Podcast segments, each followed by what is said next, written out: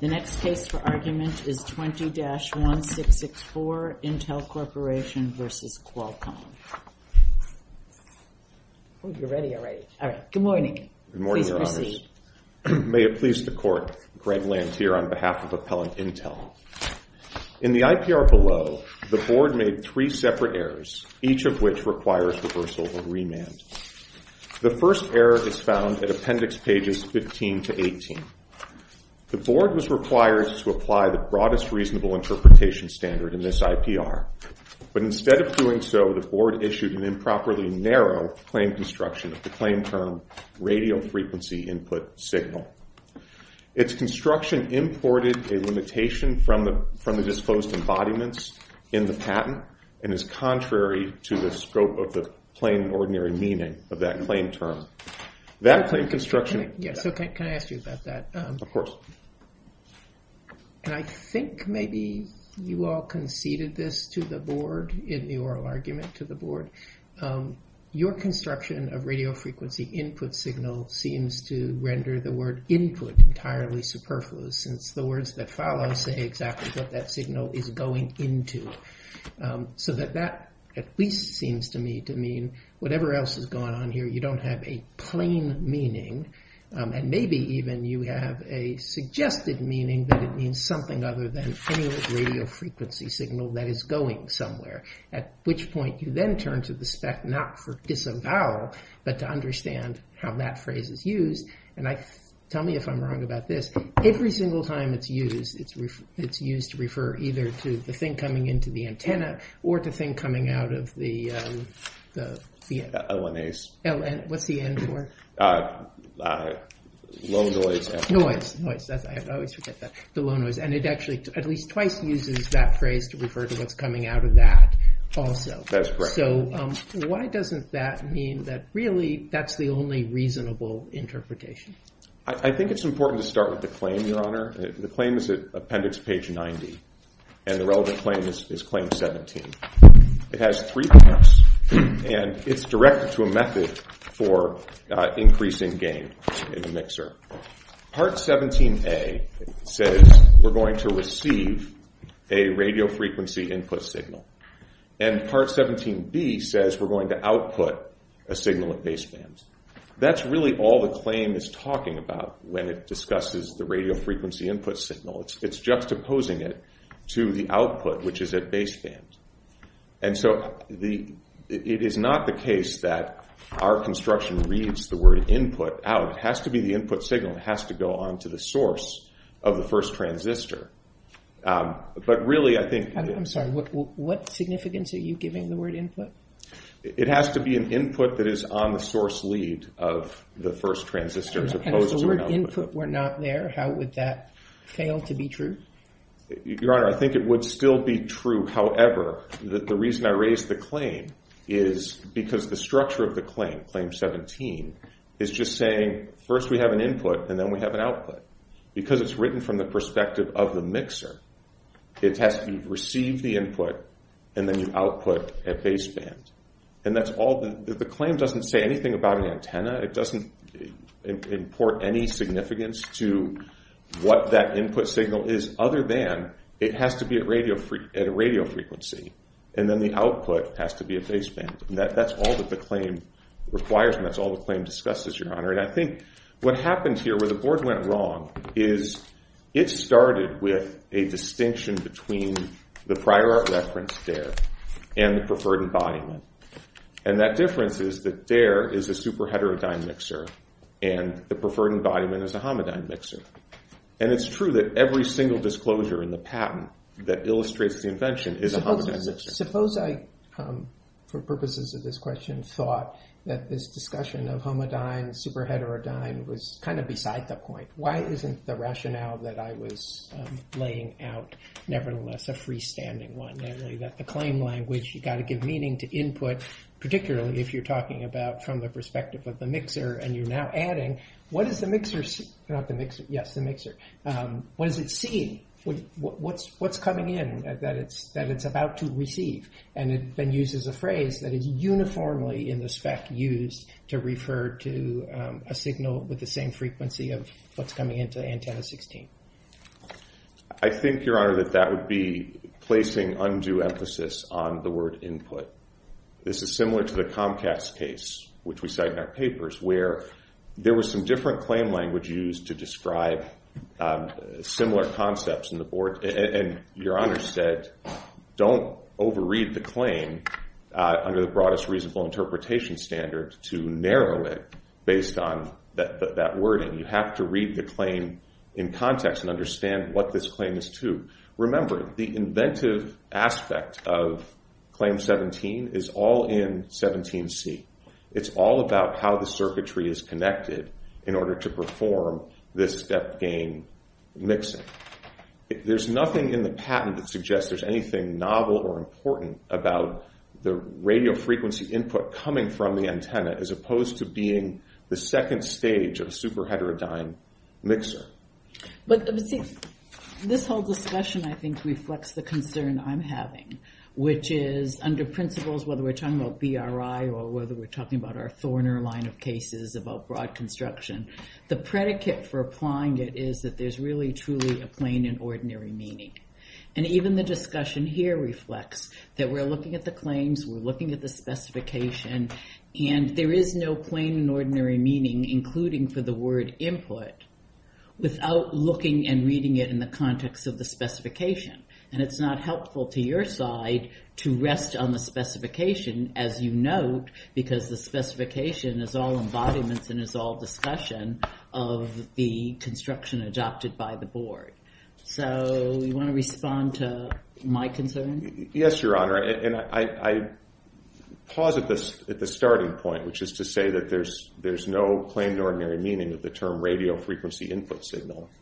The plain and ordinary meaning is it's a signal that's input at a radio frequency as opposed to at a baseband frequency or microwave or other frequency range. And this was all, everything you had on this was an expert, not dictionaries, not treatises, not any of that, but your expert testimony on that. That's correct, Your Honor. We had Dr. Fay, and he testified to this. But I don't think you need to get to expert testimony to appreciate that the term radio frequency input signal has a plain meaning. It is an input signal that is at a radio frequency. The second error that the board made, uh, Your Honors, is found at appendix pages 52 to 55. Can I just ask you about that claim one more time? Is what you're saying basically is we should look at 17A and B and understand they're basically kind of parallel structures. You get a radio signal in, which is an input, and you send abroad the baseband signal out, which is the output. And they're not in strictly parallel language because one says receiving an input, whereas the other says just outputting. But it could say sending a baseband signal output. So then you would have strictly parallel receiving input, sending output. Is that what you're saying, that this is the way we should view this? That's exactly right, Your Honor. So in that example, input doesn't have kind of a specific kind of coin meaning for this patent. It's just input. Correct. It's the input to the mixer. This is a patent on a down conversion mixer, which means that you're taking in signal at a high frequency and you're down converting it to a lower frequency. Here, you have to down convert it to baseband. That's the requirement of the claim. I I know you want to get to issue two. I want to ask you a quick question. Your Honor, I'd rather answer your question. A question about issue number three. Um, and that, I guess is about the substitute claims, um, whatever they're called. That's correct, Your Honor. 2831. Um, the board, as and I think I'm remembering this right, but you'll correct me, it gave something like three reasons for saying you hadn't made your case against that. If I thought that the first two were not sound, namely the efficiency is too general an idea, and then um, there was one about um, why would you be looking in Bergner at what Bergner describes as the prior art as opposed to Bergner itself, um, but nevertheless thought that rationale number three had something to it. Do I nevertheless vacate and remand because even if three is that is, uh, the board's criticism on the third ground is sound, numbers one and two might be might suffice to sustain your challenge, and we don't know that. That's correct, Your Honor. I think that the board's analysis has to be read in full, and that if you agree with us that the board improperly discounted the power savings motivation, then the appropriate course is a remand. Um, we wouldn't be asking for outright reversal, but the board should apply the correct legal analysis, and so a remand would be appropriate. The second error I just want to touch on briefly, I know I'm getting into my rebuttal time in about 45 seconds, um, was that the board, in um, finding that there was no obviousness for claims uh, 6, 17, 19, 21, 27, 28, and 31, Um, it applies... Is that the Dare and Vala combination? Yes, Your Honor. This is Dare and Vala, and what that is, is Dare undisputedly discloses the circuitry that is claimed invention in the patent. Um, the only fight on whether Dare meets the independent claim here is about whether the claim construction was right or wrong. Vala discloses what are called passive mixers. There are two different types of mixers. You have active mixers, they consume power, you have passive mixers, which do not consume power. And the obviousness combination here was very straightforward. The references all talk about power savings as an important motivation, and the expert testimony was, of course, if you wanted to decrease power consumption, you could use passive mixers from Vala as opposed to the active mixers. Sure, but I get that we're on a substantial evidence review, right? And the board specifically explained that you wouldn't combine Dare with Vala because uh, Vala had some kind of low impedance value and that it would conflict and not work. And why isn't that substantial evidence for the board's conclusion? Your Honor, we disagreed with that below, but we are not challenging... We are not challenging. You're doing a weighting thing. Your main challenge here is that they considered the harm but not the benefit. That's correct. And I think, but isn't, and just, I didn't mean to interrupt Judge Hughes, but just following up with his analysis, in a way, I read it under a substantial evidence review as kind of weighing the benefits and the costs simply because they said the low impedance would be lost in most operating conditions. So they were weighing all the circumstances. So I, like Judge Hughes, am a little skeptical about why substantial evidence doesn't support the conclusion. The issue isn't the finding about the about the one disadvantage. The issue is that the board never acknowledges that there would be at least three advantages or benefits that would have been known to a person of skill in the art of making this combination, and it doesn't perform a weighing. We're not saying that there has to be some tremendous amount of analysis, but what the board did was it found one disadvantage that applied in two out of three modes, and then it ended the analysis at that point. So the remand is... This sounds a lot like the argument we heard from the other side in the last case, is we know what the board said, and we know that they said you wouldn't combine these because if you, the one reference you know, suggests that you wouldn't because of whatever the reasons they gave. Um, these technical words I trip up over, so I'm not going to even try to say them. But we know what their explanation is, then we go look in the record. Is that supported by evidence? And their experts said yes. And I don't know, I mean, yeah, you don't like their reasoning, but why isn't that substantial evidence? I think this is very different from the argument you heard uh, a few moments ago in the other case, because we're not saying that the board failed to articulate its reasoning. In fact, the board did a good job here of articulating how it got from point A to point B. So were you saying there's no substantial evidence to support the board's decision? We are saying that the board applied the incorrect legal analysis for obviousness here, because the board found that there was one disadvantage, and then it failed to weigh that disadvantage, which only applies sometimes, not in every mode, against the benefits. And so the board had to say... So you're not making a substantial evidence challenge? No, Your Honor, we're not. We're challenging the legal... Well, I mean, I guess this is a in the weeds, but one of the benefits you're saying is it has to do with linearity, right? I'm not sure I understand it, but that's... Correct. And I think the board or somebody, maybe the other side's expert, talked about low impedance uh, that was related to improved linearity. So at least with respect to that one benefit, I think that was kind of consumed in the board's analysis of low impedance, right? Am I missing something? This is a detail, but it's an example of... Yes, Your Honor. I think that um, it's not in the board's analysis, and that is the problem. The disadvantage, the board made no findings about how significant that disadvantage was as compared to the advantages, and all we're asking for is the board to take into account the totality of the facts on motivations to combine and analyze whether the disadvantage is so significant that it outweighs all of these known advantages. So just to be clear, if we don't find that the board applied the incorrect legal test for obviousness, you're not saying their conclusion lacks substantial evidence? That is correct, Your Honor. Okay, you've used your rebuttal, but we'll restore some time. Let's hear from the other side. Thank you. Mr. Franklin.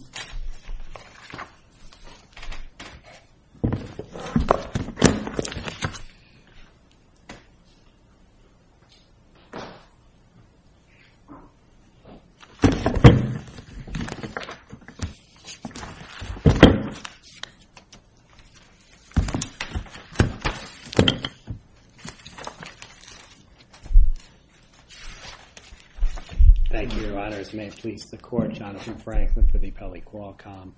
Um, I will address the issues that the Court um, had uh, the colloquy with uh, opposing counsel, but I do think it's uh, obligatory on my part to first start with Article III standing, since that is a threshold issue in every case. And in this case, Intel has the burden of proving standing and did not put forward evidence showing that it has a concrete, non-speculative, and imminent threat of an injury. Well, you don't dispute that you've previously asserted the same patent against an Intel product, right, in your litigation against Apple? We asserted the patent against uh, Apple uh, and a product that Apple made. Uh, I would say that there's nothing in the evidence of this particular case that shows that that particular patent or patent lawsuit, Intel's not mentioned in the complaint.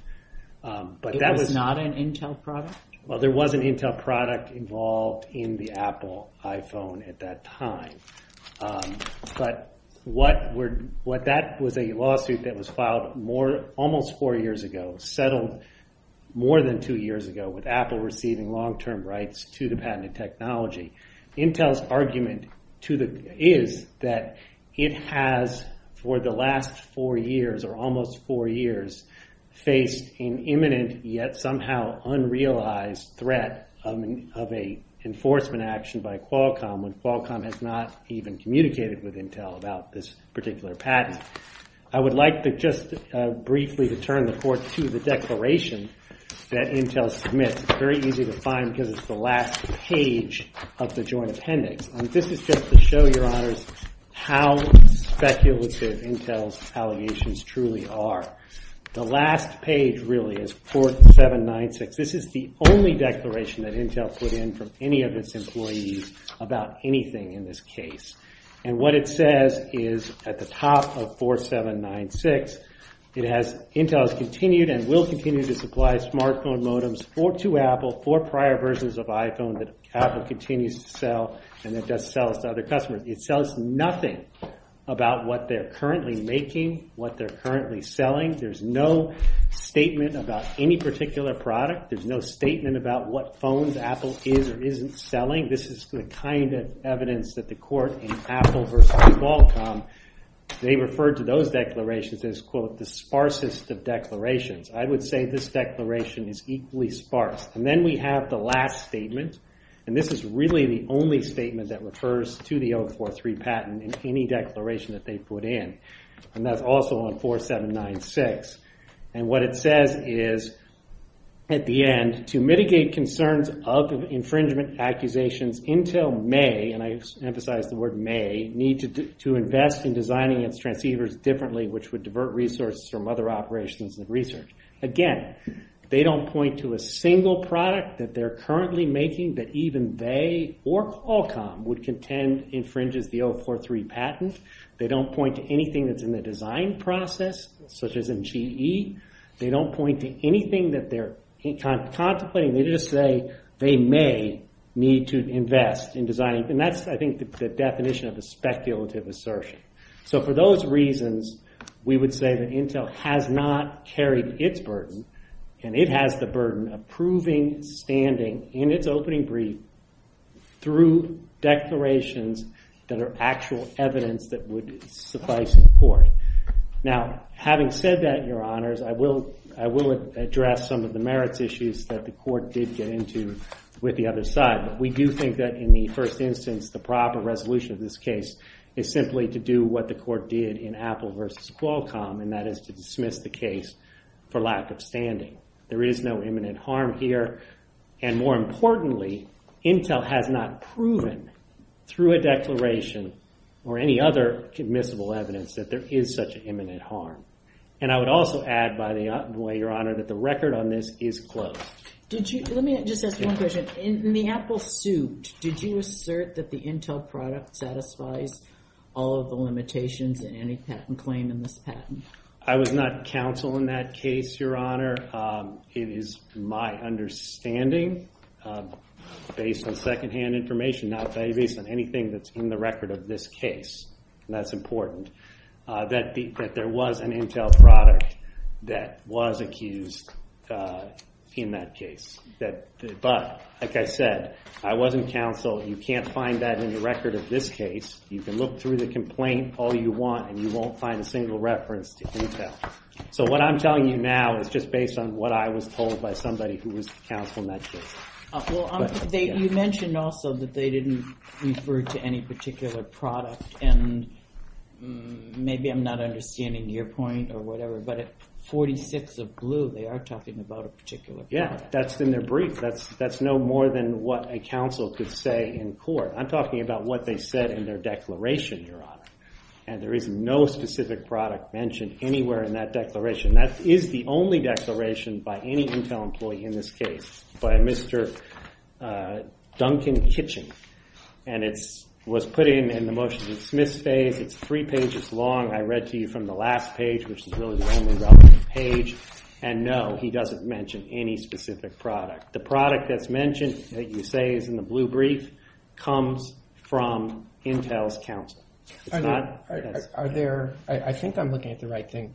So in the, um, in Intel's opposition to Qualcomm's motion to dismiss the appeal, there's an Exhibit 2 that um, refers to, I think, several very specific products. The RF transceiver, um, which I guess is the one relevant here, and on the previous page, the baseband processor. That is correct, and maybe I'm being overly procedural here, but that motion was denied without prejudice to the parties raising standing in their briefs, and under Phigenix, they have to support that with appropriate declarations. So what Your Honor is referring to comes from a motion to dismiss that was denied, and yes, in that motion to dismiss, that evidence was put forward, but not in this case. And I don't remember, um, Was did Intel, in its standing section of its brief, make some, Uh, I'm just going to call it an incorporation reference? They might have referred to their motion to dismiss, but you can't incorporate prior reference. I think at this point, I would move briefly to the merits, but Your Honor is correct about what you're saying about the motion to dismiss papers. What I'm talking about is what's in the briefing, and in the argument, and in the appendix in this case, which is what this court decides, because the motions panel said, motion to dismiss denied, renew your standing in your opening brief, and under Phigenix, that's where they have to put it all in, and they didn't. Okay, I um, assume you're going to turn to claim construction. I will, I will, and I think I will turn to claim construction, and Judge Taranto, I think we agree um, with your analysis, and I would add only one thing to it, and that is not only does uh, the patent exclusively refer to the radio frequency input signal as what the board construed it as, the frequency at which the antenna receives it, but the patent also distinguishes between radio frequency input signal, which it refers to as the RF signal, and something that's known as intermediate frequency. But the answer to that is the RF includes or consumes the IF. Not necessarily, Your Honor, and that's, I think, the point here is that there is no one plain language meaning. We know that from their own expert, we know from their own textbook that they put in, uh, that RF and IF have different meanings in different contexts. So in the context of a transceiver, and particularly this one,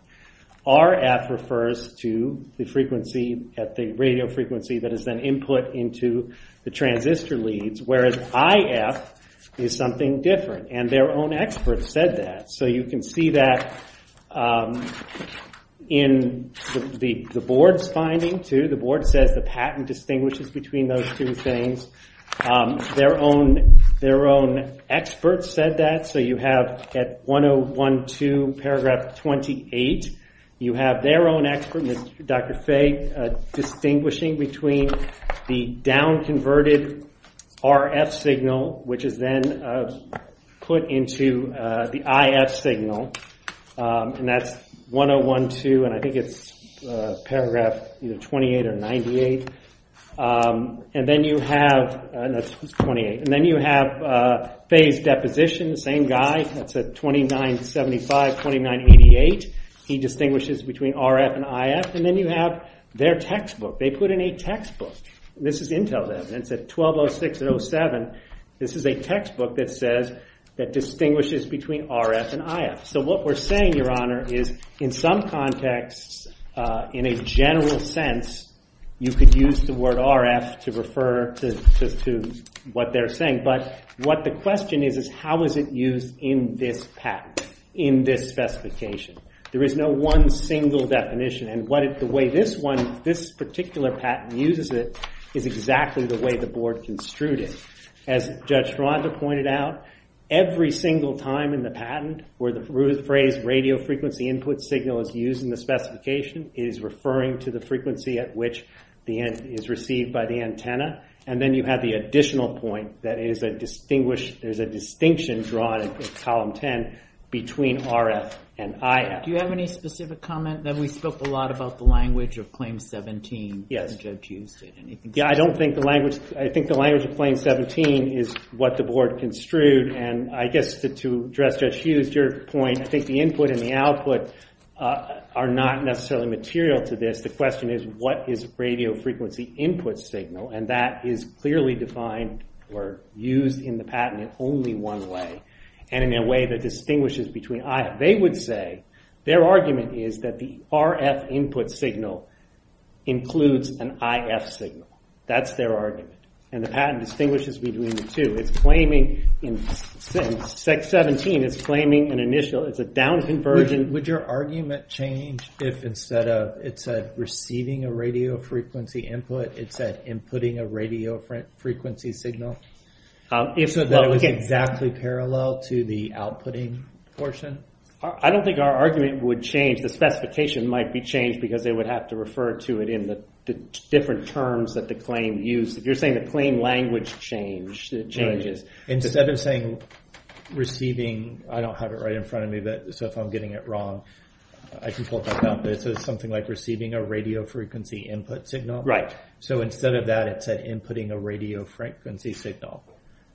So it uh, takes the word input out and just refers generically to radio frequency. Uh, I think you said inputting a radio frequency. Yeah, inputting a radio. Yeah, so it would use the word input also. Yes, but the other one uses output in in terms of like, you know, a gerund. Well, the uh, B is outputting a baseband. I mean, I think what you're trying to say is when they use the word put the word input into radio frequency signal, that specifies a specific type of radio frequency signal. But if we take the input out of the, and I don't want to get all grammar rules here because I haven't looked at that since high school, but um, if it's if it's not part of that, instead of it's just showing the action, and then you just have radio frequency signal, that doesn't seem to have the specific meaning you would ascribe to. I think then we'd have a different patent, but we'd also have to look at what the specification says. And so my question to you is, was the choice to not make those parallel obviously intentional that in that you were establishing radio frequency input as a coin term for this patent rather than just um, making them parallel functions of inputting and outputting, which It is a it is a coin signal, and, and you have to look at the entire specification, a coin term, excuse me, and you have to look at the entire specification in every single place. And I could cite them to you if you want, but I could I could also go through. Uh, there's a couple of other issues that were addressed that I'd like to get to, but um, every single time that the radio frequency input signal is used in the patent, it is used to refer to signal 32, which is the signal received at the antenna, and that's what the board said. Every time it's used this way, it's only used in this way. It distinguishes between RF and IF. Just for Does it uh, distinguish between RF and IF, Yes. or just it does, and, it, and says then- it, it doesn't? That radio frequency input signal does not cover IF. Not in this patent, Your Honor, no. That distinguishes No, between. it's, is that what you're saying? That the specification specifically says a radio frequency input signal excludes an IF signal? Well, it distinguishes between RF, in, so it's on 84, paragraph 84, uh, line, column 1, uh, 11 to 14. It says, refers to uh, mixers that preamplify input, incoming signals and down I'm sorry. convert Can you give me the cite again? 84 at column 1, lines 11 to 15, it refers to down converting the signals, the, the, re, the radio frequency signal, to an appropriate intermediate frequency, IF, or baseband frequency. And this plane 17 is referring to a down conversion of an RF signal to a baseband frequency, not to an IF frequency. I'm sorry. You're saying this suggests that RF doesn't include IF? Yes, they, they, they, they, they, they, they talk about IF being a down converted from RF. But it doesn't even mention RF in this. Um, in the, it talks about um, the incoming signals. So it's a pre-amplify the incoming Is this the best you've got? That's what the board referred to, yes. Incoming signals are RF signals. And just, I'm Let running me out just of... say something. Um, I'm we're going to add another five minutes if my colleagues don't object to your time because I know we're going to have to add a corresponding amount of time for the rebuttal. I appreciate that, Your Honor. So don't. I I appreciate that. I'm I'm sorry to to rush on this, but no, that- that does, the incoming signals at that point are referring to the RF signals, and the rest of the paragraph makes that clear. And that's what you think is clear enough to consider this a coin definition for Well, radio frequency input? That plus every time they use the term radio frequency input signal in the patent is referring to the frequency at which it's coming through the antenna. And but there's nothing else that specifically co- it co- says one is different from the other than. The, the only place where they talk about the difference, that's at column one, yes, but it is an important difference. Because they're claiming this is not a super heterodyne system. This is, 17 is not claiming a super heterodyne system. Um, so then we had um, the, the uh, Judge Taranto, you talked about the alternative findings on the last issue. I mean, I think they were alternative findings that the board made. And so what the court can do is... how, exactly are they alternative? I mean, the, um, challenger says, here's one motivation, here's another motivation, here's a third motivation. And the board says, first one, no, second one, no, third one, no. So if the board erred as to the first and second, how does third save it? Because they were alternative. They're, I, I view them as alternative findings, Your Honor. So the first one was that that disabling DER's, what, what DER referred to as an important variable gain mixer to save power was just a generic motivation. That's not a, a specific motivation to combine. That's number one. That's Can I, yeah. can I just, I mean, ask about that? I mean, in, in some sense, um, it's kind of the core of Qualcomm's business to find new ways of saving power in these tiny devices. How is that um, somehow too general in this line of work? Because you could turn off anything in any device and it would save power. So the question is, why would you turn off what Durr describes as an important variable gain mixer? The motivation to save power is a motivation to do pretty much anything that turn that, that would turn off or save power in the device. It doesn't point you to this specific combination. But even if, again, I'd say these are alternative rationales because the next thing they said was there was a signal feed through problem. So what they're saying is you have to turn this off and then that's going to create another problem that we, it's admitted that it creates a signal feed through problem. So again, one would not be motivated to do something that would then create a problem that didn't otherwise exist. Then they say you would then solve that problem by using a transistor from Bergener as a switch. But Bergener describes that transistor as inferior to the transistor that Bergener itself describes. So on, that. Judge I think Intel stated in its brief, and you didn't, I don't think, reply, and maybe this is because this was not um, uh, a point disputed uh, or argued to the board. It said in its brief, even the Bergner solution to the prior art has the same um, drain, or whatever the, thing that's being added, right? And um, what do I make of that? So the if, if that's true, then this distinction between Bergner describing what's in prior art and figure whatever is one or something, and Bergner's solution as to the drain idea, is drain the right term? Drain idea, um, makes no difference at all. But the point is, what was what was one skilled in? It's, again, we're in substantial evidence. we're on substantial evidence. Um, argued to the board?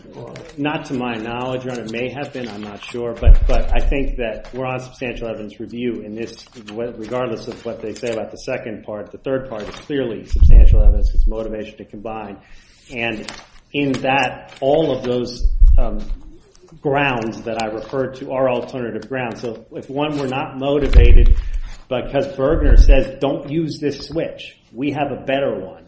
So one a skill in the art would look at Bergner and say, ah, Bergner's telling us to use this switch, not the other one. And what the, board found is that that would not be a motivation to combine. And again, we're on substantial evidence. It only needs something that would be reasonably What was the third? Oh, and, and can you give me the page? And uh, I'm forgetting what the third rationale was for the. Okay, so the, board's uh, discussion of this would be, um, uh, the, the, the, the last one would be that the proposed combination would result in a device not suitable for its intended purpose. So the, the board's discussion on all of this is at page 65 through Thank 60 you.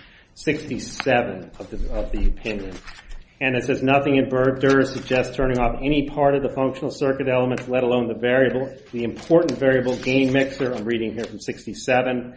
Because turning off Durr's variable gain mixer would result in a device not suitable for its intended purpose, petitioner has not shown that a person of ordinary skill in the art would have modified Durr in the manner suggested by petitioner. That's another alternative ground. And so all of these are alternatives, Your Honor. So if you have questions about one of them, any of the other ones suffices.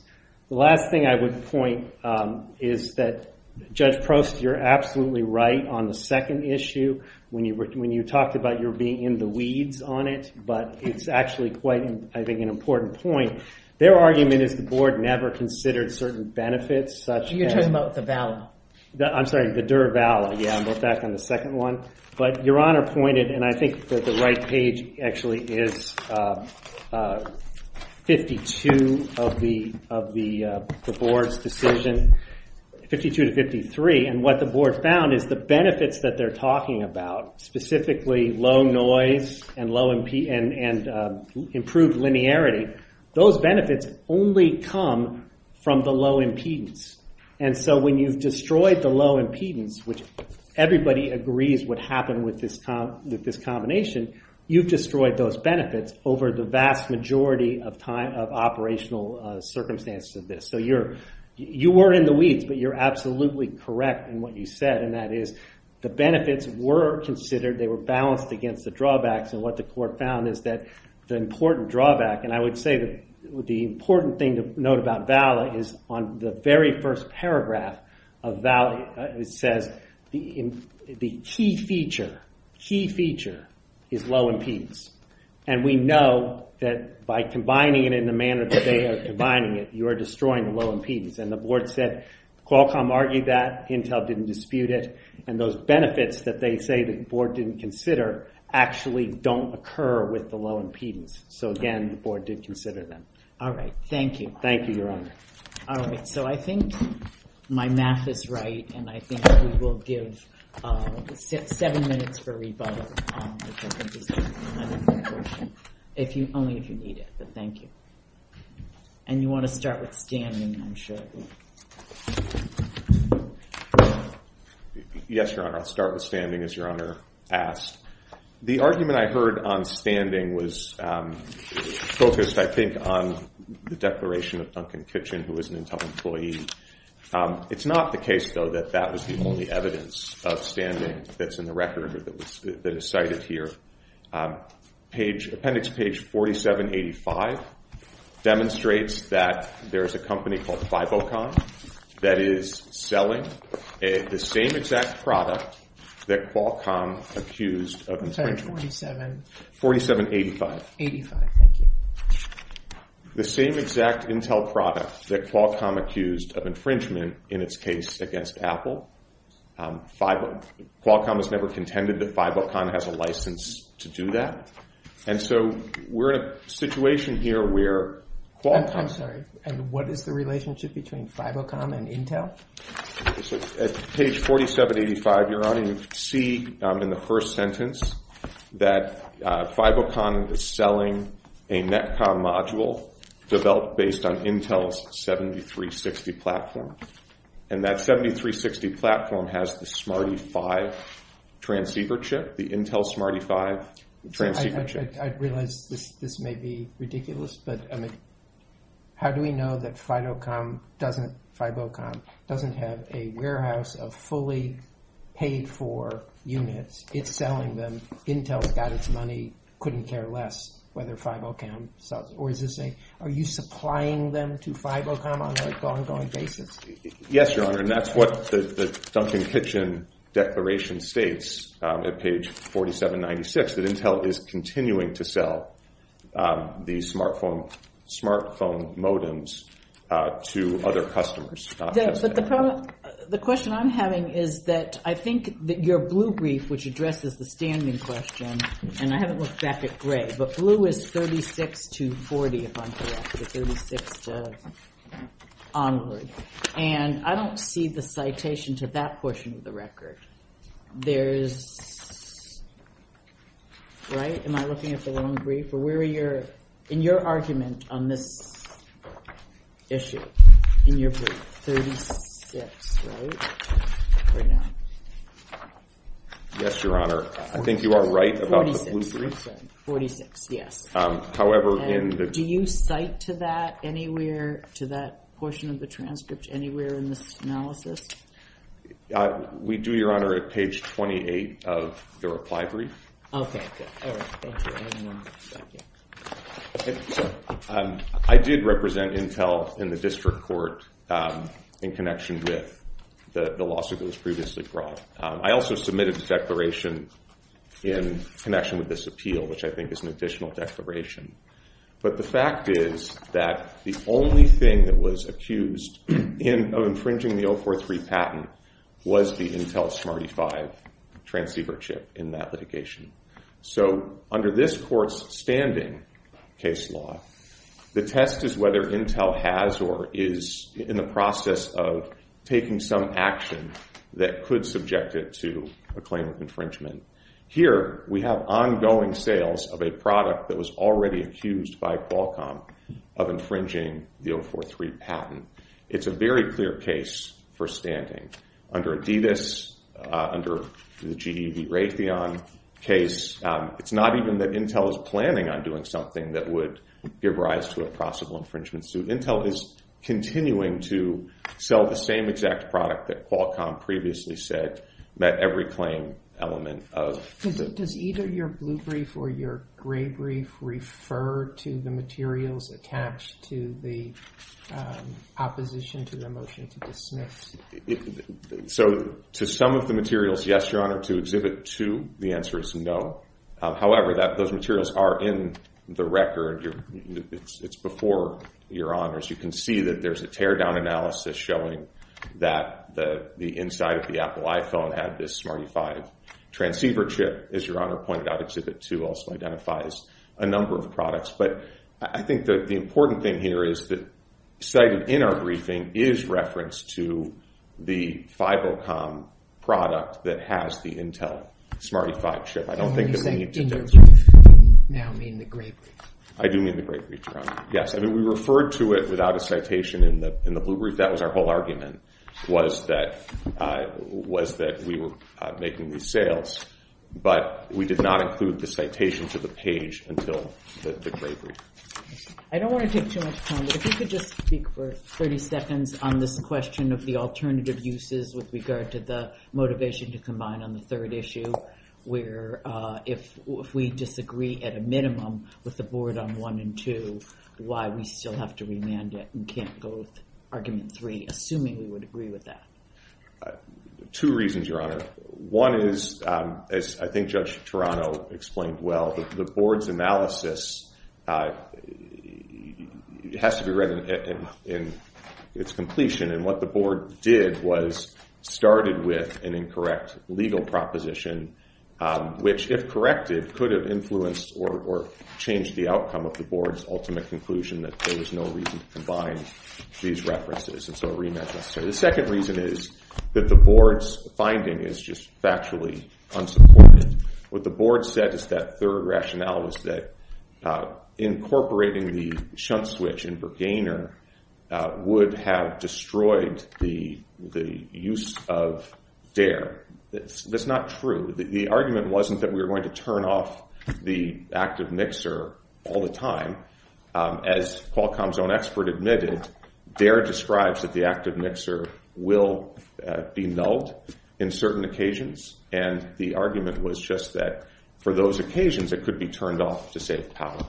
Very straightforward obviousness combination. So in our papers, the second point, Your Honor, is a substantial evidence point. But there is no substantial evidence that turning off the active mixer in DARE, when that mixer is not being used anyway, would destroy the purpose of uh, the prior, I'm sorry, the purpose of the uh, reference. If that were true, that might, in fact, make it immaterial whether the board um, erred on rationales one and two, because if reason number three was so strong as to make clear that no matter what one thought about one and two, nobody would ever do this.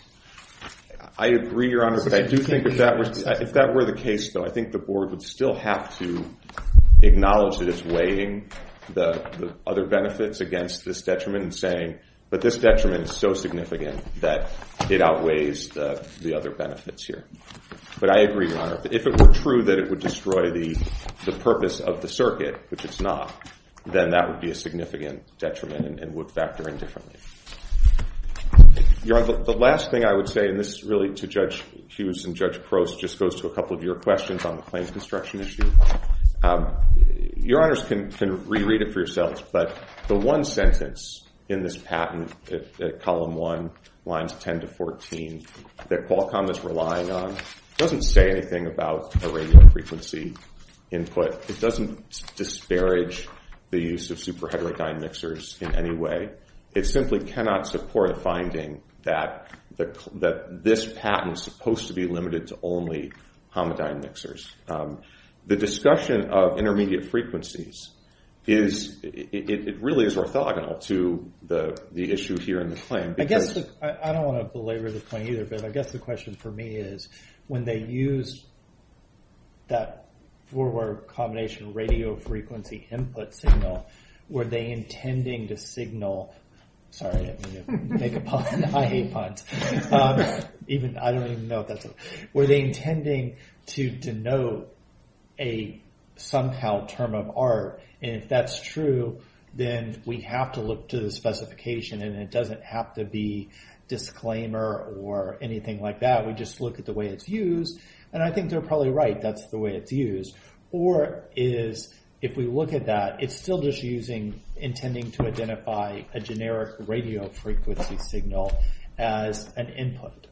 And if it's that, then there's clearly not enough to define it. I'm still, I don't understand how, what's the dividing line between, can we look at radio frequency input signal in the claim language um, and say that's either plain language and has a certain meaning that has to be overcome by something in the specification, or it's not plain enough, so then we interpret it in light of the specification. Yes, Your Honor. So it is the latter, the latter circumstance. What we have here is there's an item in the patent, item 32, that is referred to as the radio frequency input signal. And the patent only discloses one embodiment. It's a homodyne mixer. So every time it refers to that, that's the same signal as what's coming off the antenna.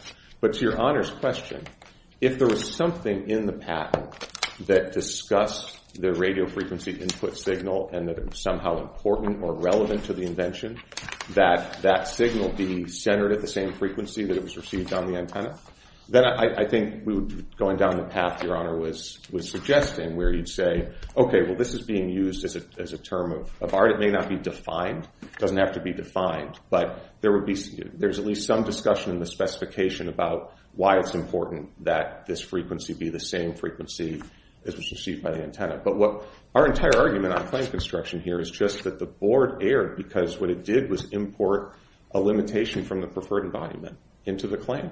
And that's not required. Thank you. We thank both sides and the case is submitted.